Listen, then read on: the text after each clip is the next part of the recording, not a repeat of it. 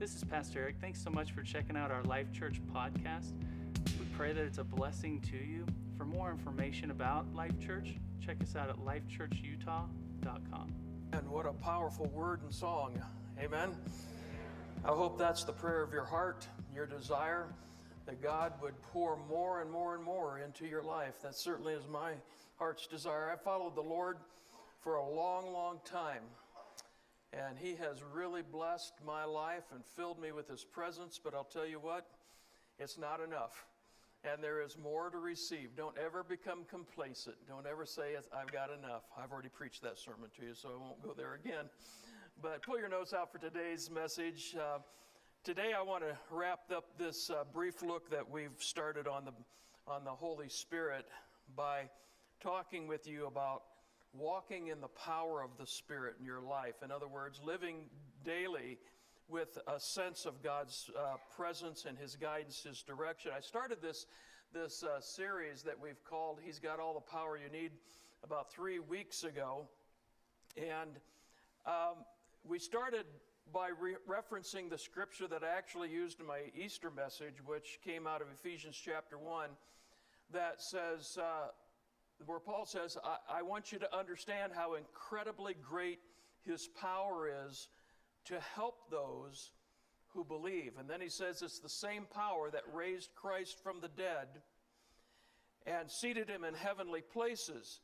And that thought that Paul states there in, in Ephesians 1, verses 19 and 20, just captured me.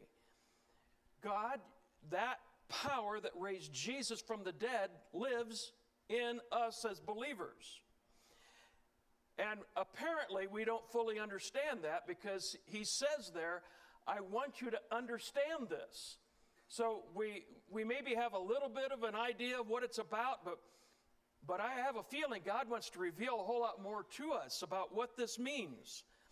And so that's the reason why we've, we've set on this journey, and it's been a brief one, obviously into the, the working of the Holy Spirit in the lives of believers. Um, and so today we're going to be talking and finishing up the series about, re- about walking in the Spirit, living daily in the power of the Spirit. Robert Morris, in his book, The God I, I Never Knew, shares this story of a, uh, of a poor man in, in Eastern Europe in the early 1900s who wanted to move himself and his family to the United States of course, in hope of building a better life.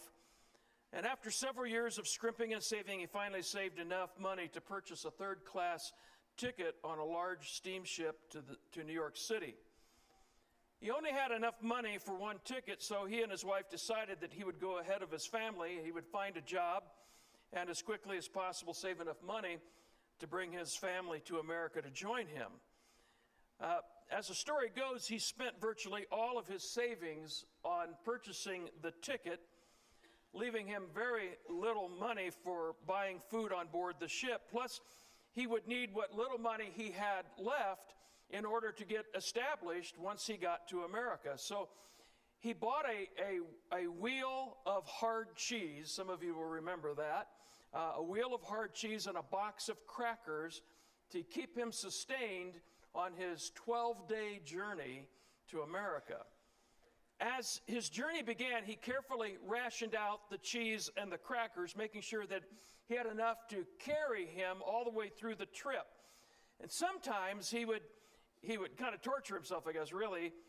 Eh, during meal times, he would look through the windows and watch the other his ship his shipmates uh, in there eating these lavish and wonderful meals that were being served to these other passengers. And the food just looked so wonderful to him but he comforted himself in the knowledge that on some future day he would be earning enough money in America to eat well and to bring his family back over to America and and for his family also to eat well and then he would slip back into his cabin to uh, ration out his cheese and crackers to himself.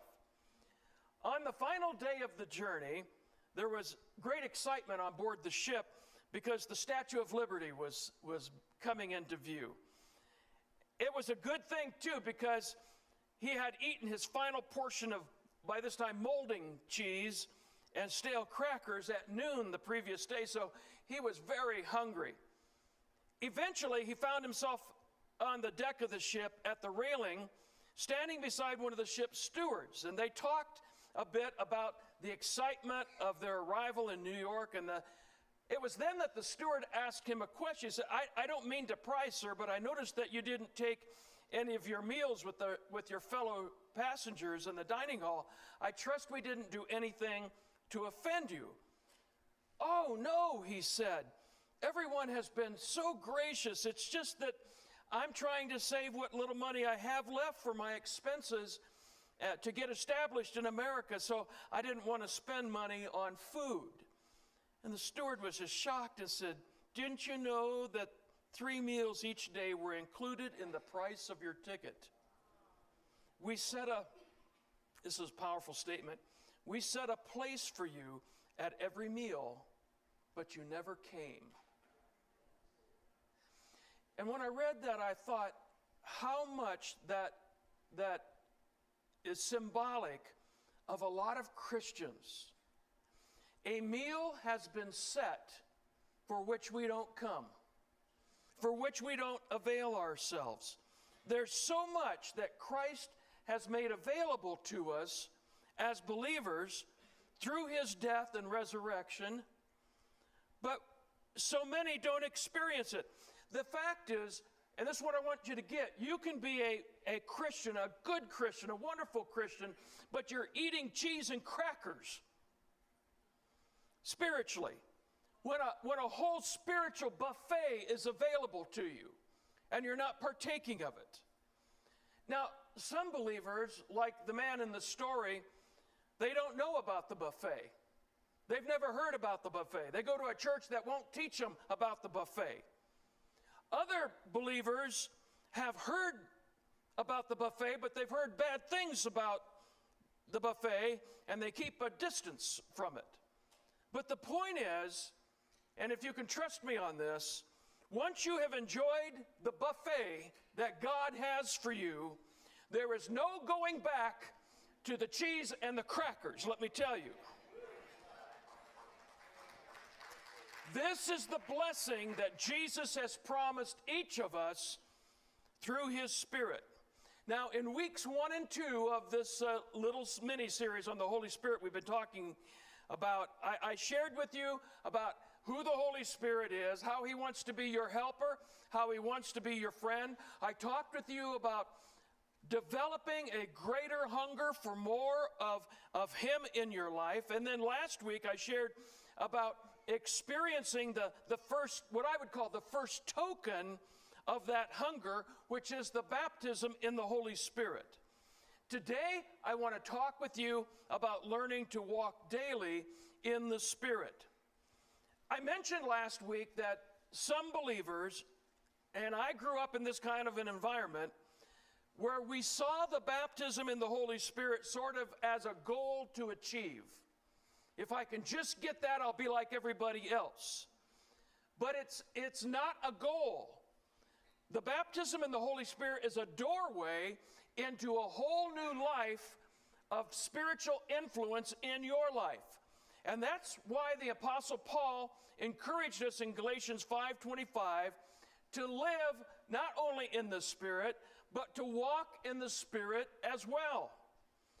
In other words, we need to move from just an experience with God to him actually functionally moving through our lives on a daily basis. Can you imagine Monday morning, 9 a.m., and the Spirit of God is directing you? The Spirit of God is speaking to you about specifics of your day because you are in touch with what He is going to tell you. You're in touch with the Spirit, and He is ready to tell you things that will help you in ways you cannot believe. That's why I said He's your helper.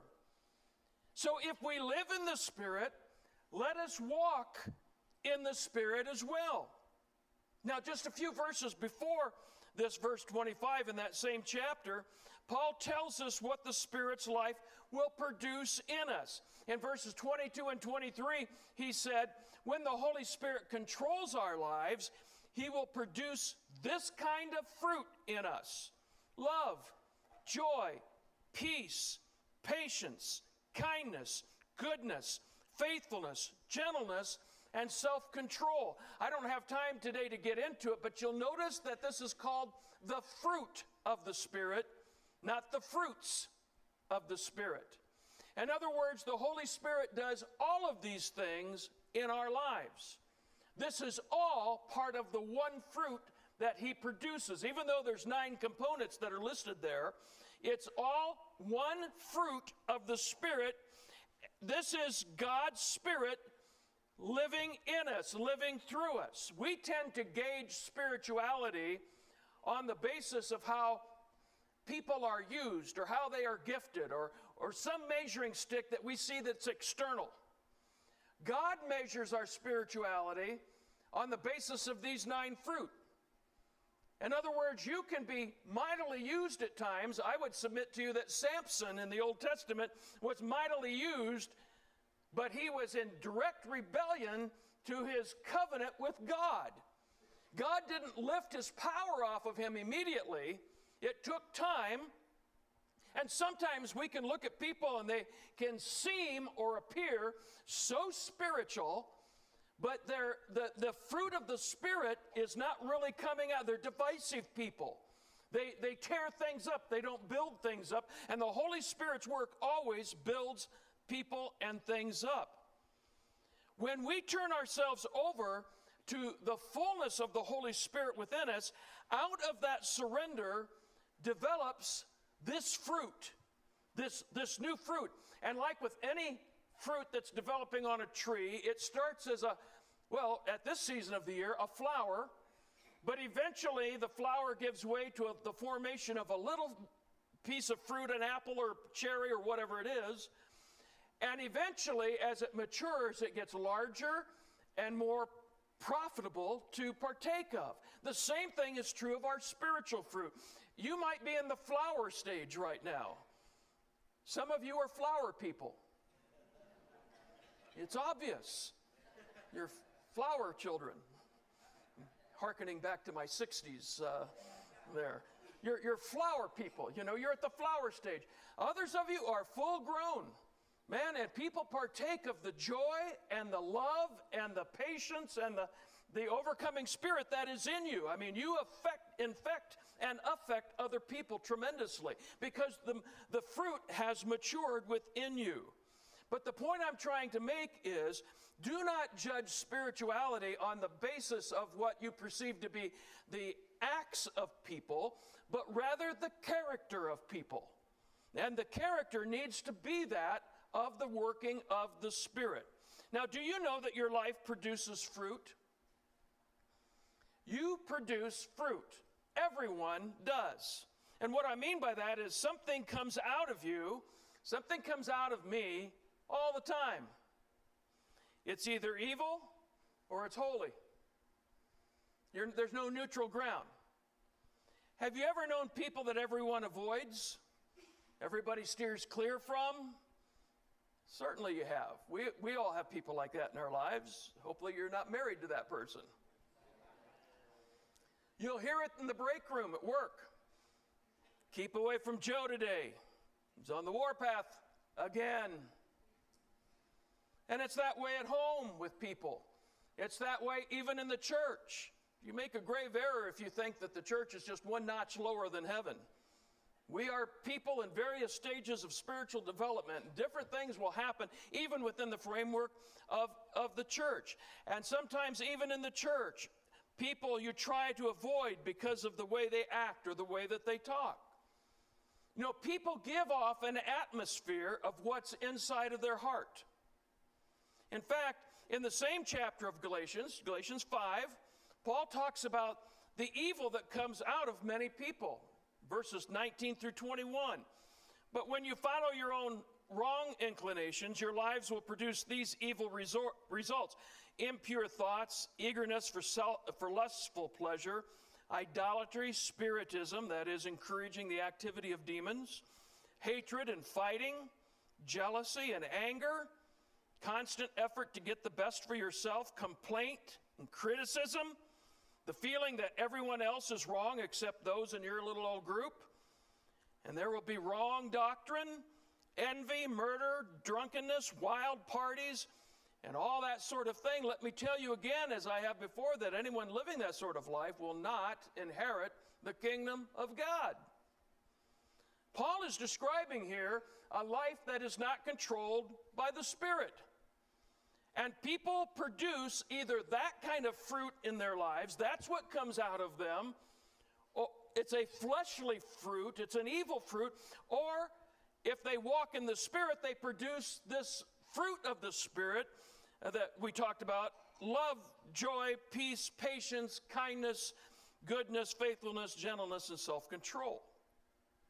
Now, it would be wonderful if I could tell you that bad fruit only comes out of bad people. But I've seen, like, really bad people. But I have seen bad fruit come out of confessing Christians.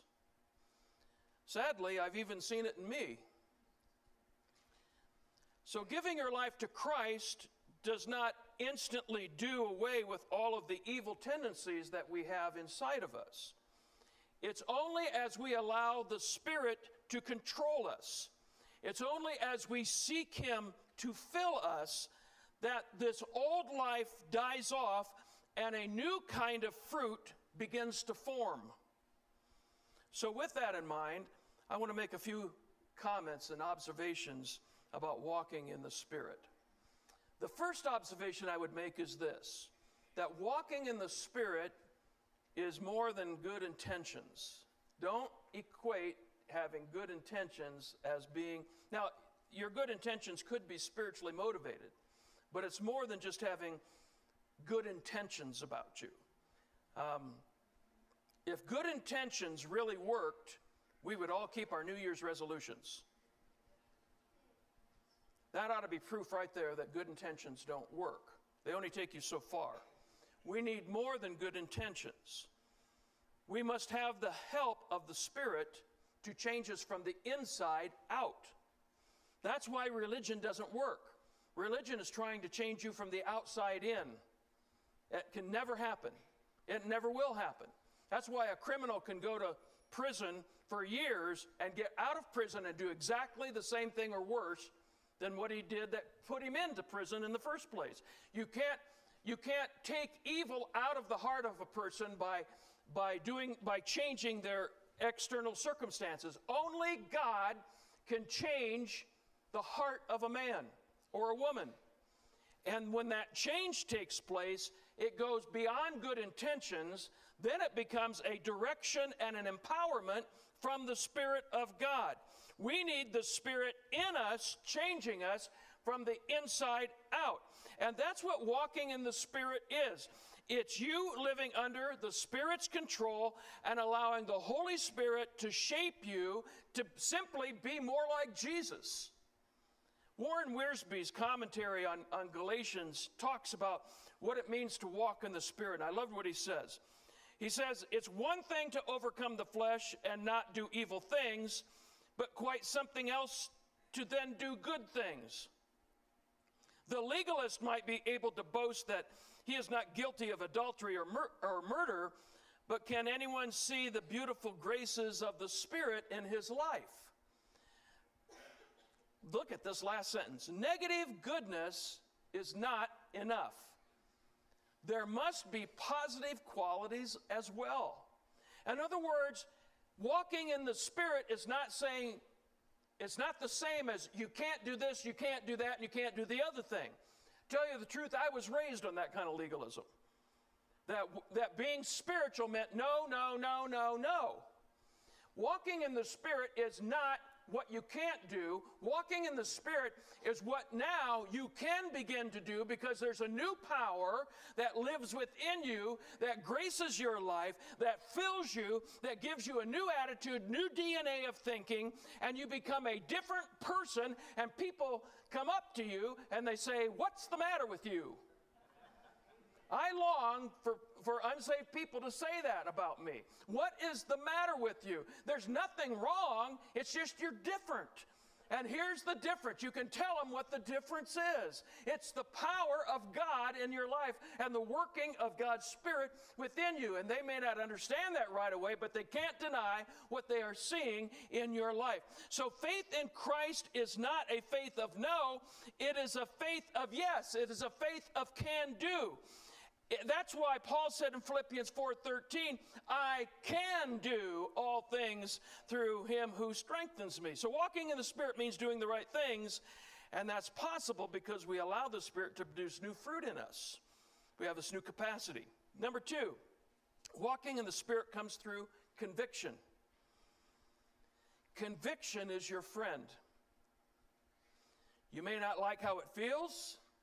You may not like what it tells you about yourself, but conviction is God telling you that you are on the wrong path or you're making a wrong choice. And you need to listen to that. It'll keep you out of a lot of trouble. I believe you cannot truly walk in the Spirit without allowing God to convict you, to speak to you when you need it. And we all need conviction from time to time.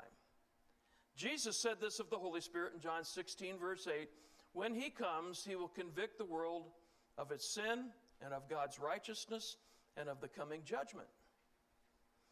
That's a powerful statement right there. I just want to look at the first part. He will convict of sin. One of the Spirit's roles is to convict people that they are sinners to, to help them to understand that the way they've lived their lives has separated them from God. And that's true of all of us. Now, the intent of this conviction is not to bring guilt alone, it does bring guilt, but to then heal the guilt by getting into right relationship with God. All right, so that's the intent of the conviction. Deepening our relationship with God. That's how the Spirit works with unbelievers. But do you know that's also how He deals with believers? Conviction. When we allow the Spirit to speak to us about our sins, about our spiritual failures, we are allowing Him to shape us into the likeness of Christ and to produce the fruit of the Spirit within us. What I want you to understand, though, is that this conviction is not a conviction of judgment, it's a conviction of godly discipline. Let me explain the difference. Uh, Paul says in 1 Corinthians 11:32, when we are judged by the Lord, we are being disciplined so that we will not be condemned along with the world.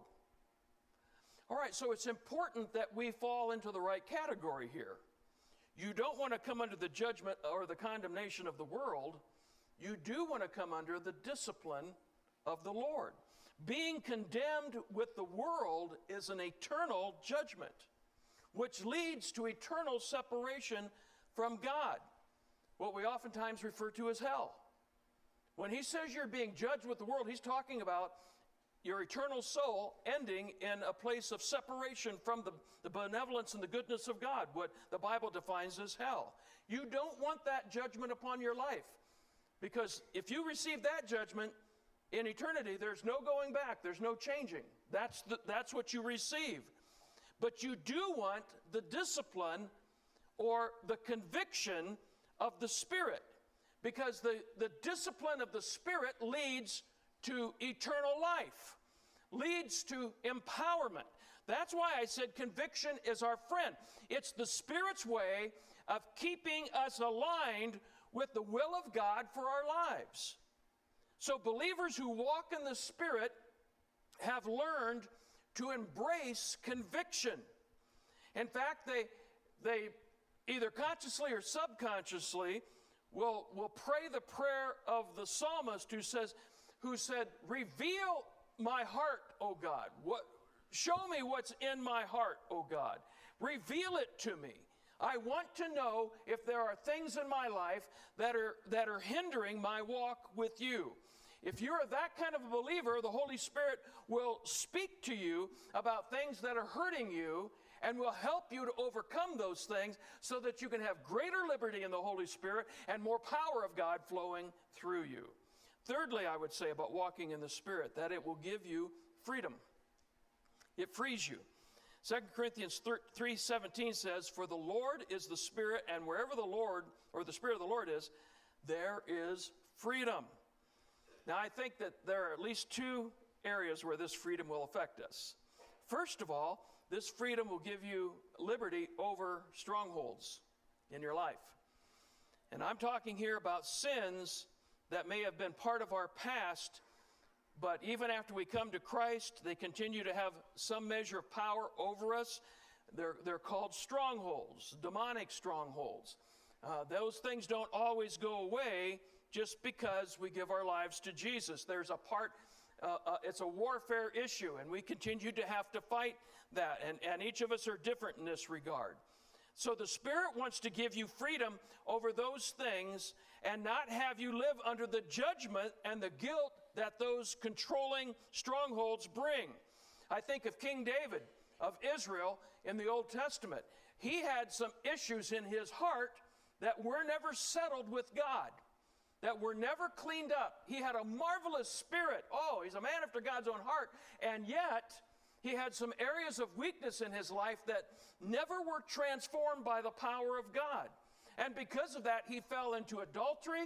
To cover up the adultery, he fell into murder, and it became a mess, and, and it nearly cost him his throne, and it nearly cost him his life. You can read the story about that in the Old Testament. But God has given to us today the, the Spirit to give us the ability to overcome in these areas. Conviction will, will reveal to you an area of weakness in your life, and then He'll empower you with the ability to overcome that area. That's why Paul could go on and say in Romans 8:37 that in all of these things we become more than conquerors. Thank God because of, of the love of God that He has shed abroad into our hearts through the Holy Spirit. And so the Holy Spirit becomes an agent of deliverance for us, giving us the power to not live by the, the carnal flesh anymore, but to live by the, the Spirit's dwelling and empowerment and the will of God. The second area that I, I think is important is freedom in worship. When the Holy Spirit comes into a church, comes into your heart, it is ama- amazing how, how we turn into liberated worshipers. You know, now each of us have different personalities. So the way this plays out, you don't have to violate the personality that God gave you, but you may, you may want to trump the personality every once in a while. You may want to say, you know what, self, you're not going to control me. God is going to control me, you know? And some people say, well, I don't feel like worshiping God, and if I worship God when I don't feel like it, it's like being a hypocrite. No, what you're doing is allowing your feelings to be your God. I come in here sometimes I don't feel like it. Maybe I'm in pain or something in my body. You know what I do? I submit the pain to the glory of God and I say, I'm going to worship you anyway, Jesus. I, maybe I come in with some, some emotional pain. Maybe you have a failure in your past week or whatever, and the devil's really beating and saying, oh, you shouldn't even be in church. You're not worthy of being in there with them. You know, if that were the case, then none of us would be here because none of us are worthy or good enough. You know, we all, and the devil will beat you up with that and say, you can't worship, no, you raise, you phony, you can't raise your hands and like that. You put him in his place and you stand on the forgiveness of the Lord Jesus Christ that you are accepted in the beloved. Hallelujah. Now, Everything that I just said is not in my notes. That's from God for you. Now, this, this is in my notes here. God loves it when we love Him with passion. I, in fact, that's one of the values of our church. L of life stands for love, our passion for God. We are passionate about God here. We're not doing a religious service. We're passionate about loving God. And He loves it when we are passionate about loving Him. And we do this daily, but there is something dynamic that happens when we come together as a group. I mean, it just releases the Lord's power within our lives. We are lifted up from that. You know, when the lame man in Acts chapter 3 was healed, the Bible says that he went into church that day jumping and leaping and praising God. There's a lot of churches in America today that would kick him out. would never allow him in. And Psalm 47 1 says, Come, everyone, clap for joy, shout triumphant praises to the Lord. Wow, what does that say about how we're to live our lives? Come and give joyful praise, triumphant praise. See, sometimes praise will be a demonstration of, of your faith that God is working in triumph in your life. It's not a matter of, oh, God has worked in my life, so I'm going to praise Him. Sometimes praise is on the front end of, of, the, of the miracle. Okay? So the Lord wants to work in your life that way. So I'm just going to tell you what I believe. If you if you come from a church that has taught you that joy in the Lord is wrong, you were taught wrong. In fact, Nehemiah 8:10 says, "Don't be dejected, don't be sad, for the joy of the Lord is your strength." Hallelujah. if that is true, doesn't it just make sense then that the devil doesn't want you to be joyful? Doesn't it just make sense that he'll raise up religious systems that say, you've got to be reverent?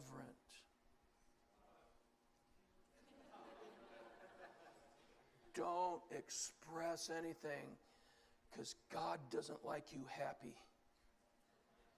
Wouldn't it just make sense that, that the devil would raise up those kind of belief systems? And they're all over the place in America today. If you want strength in your life, learn to be a joyful worshiper. Now, I've just scratched the sur- surface of what it means to walk in the Spirit. But I, I just want to leave you with the scripture that we started with today, Galatians 5.25. If we live in the Spirit, and the word if could actually be translated also since. Since it is a fact that we are, have been made alive in the Spirit, let us also walk in the Spirit. You do them both. So, as we close today, let me just ask you a couple questions. Are you living, are you walking, I should say, in the Spirit? Do the qualities of the works of the flesh that Paul talked about, do they come out of your life way too often? It's too much there. I mean, nobody's perfect. But does that stuff come out way too often? Or is the fruit of the Spirit obvious in your life? And if there is fruit growing, well, is it growing? Have you been a flower person for 15 years? It's time to let it grow.